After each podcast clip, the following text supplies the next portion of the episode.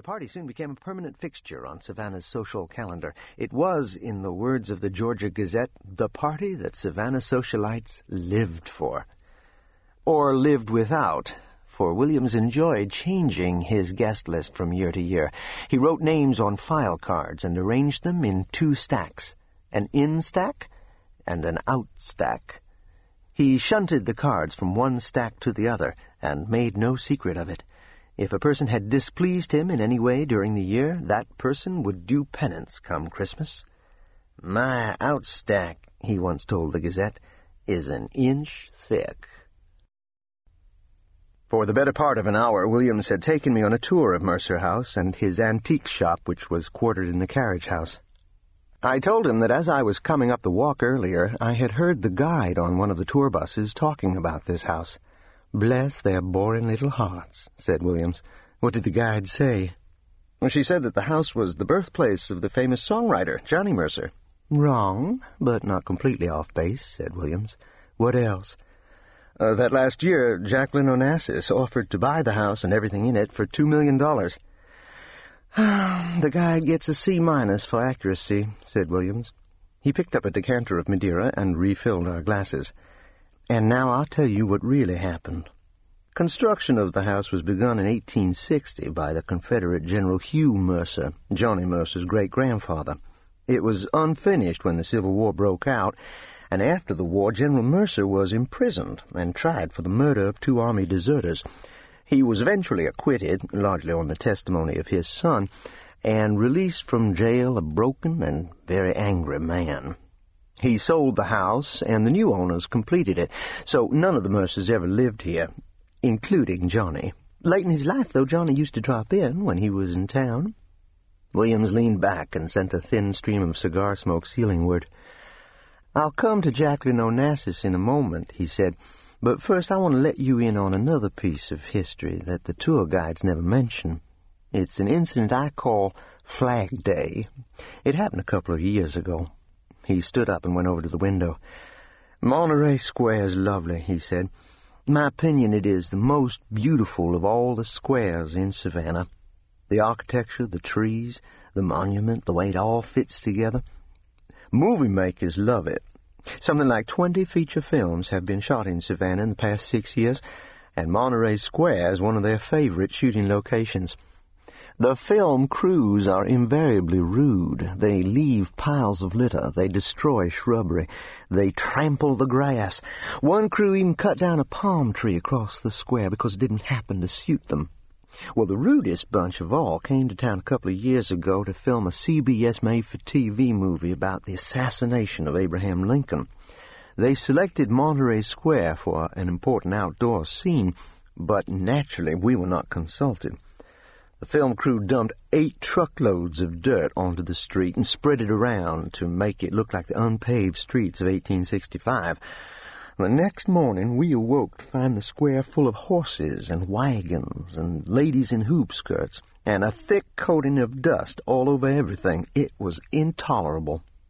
The cameras were in the middle of the square, aimed directly at this house. Several of my neighbors asked me, as a founder and past president of the Downtown Neighborhood Association, to do something about it.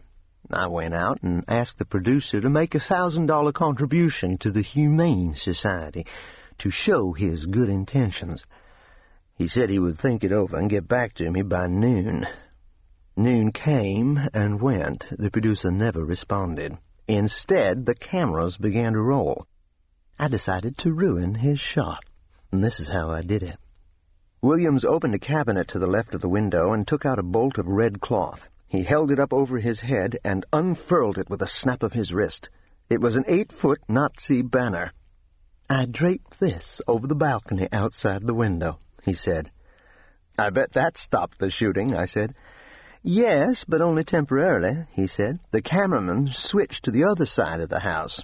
So I moved the flag to the window in the study. They eventually got the shot they wanted, but at least I made my point. Williams rolled up the banner and put it back in the cabinet.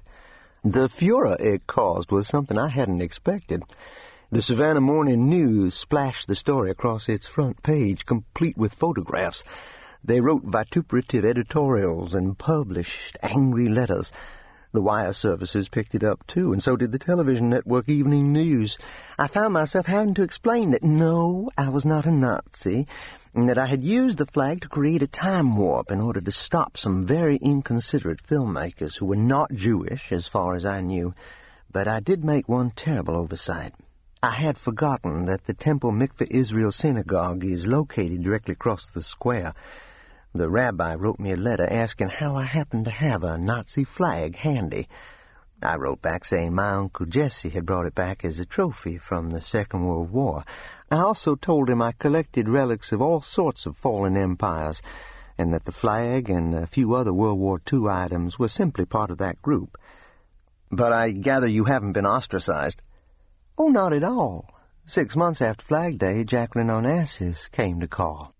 I was down in my basement workshop restoring furniture when the doorbell rang. I sent one of my assistants, Barry Thomas, up to answer it. He came running back downstairs, all out of breath, and said a tour guide was at the door and wanted to know if I would show Jacqueline Onassis and her friend Maurice Tempelsman through the house. They were in the house an hour or so, said Williams. They looked at everything. Mrs. Onassis was very down to earth.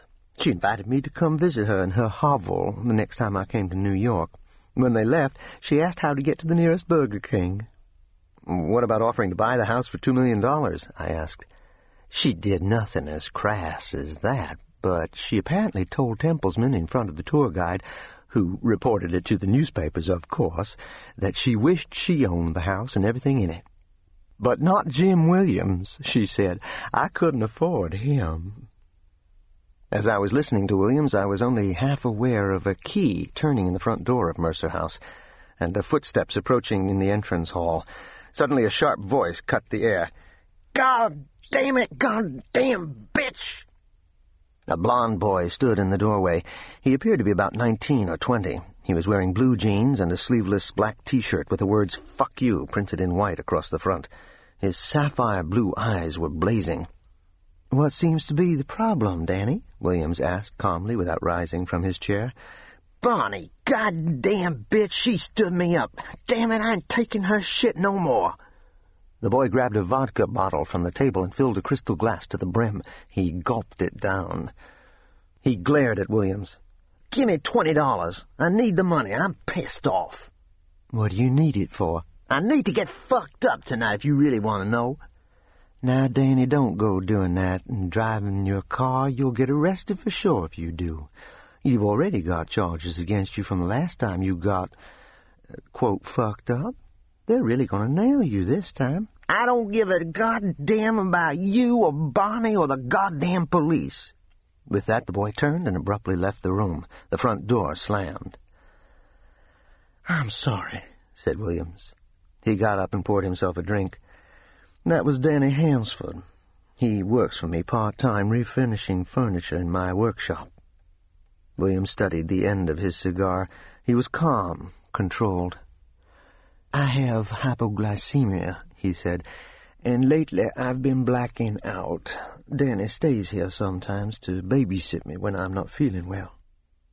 It may have been the Madeira or the atmosphere of frankness that Williams had inspired with his stories, at any rate, I felt free to observe that blacking out alone might be preferable to having this person running loose in the house.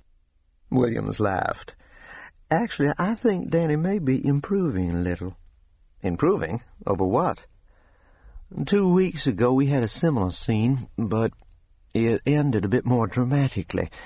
Danny was agitated that time because his best friend had made a disparaging remark about his car and his girlfriend had refused to marry him.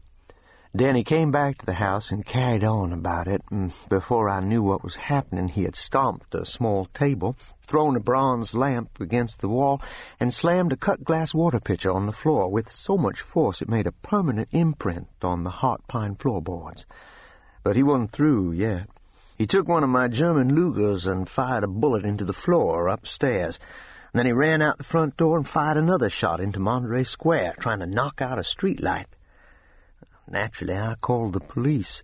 But when Danny heard the sirens, he tossed the gun into the bushes, ran indoors, flew up the stairs, and jumped into bed with all his clothes on. The cops were no more than a minute behind him, but by the time they got upstairs, Danny was pretending to be fast.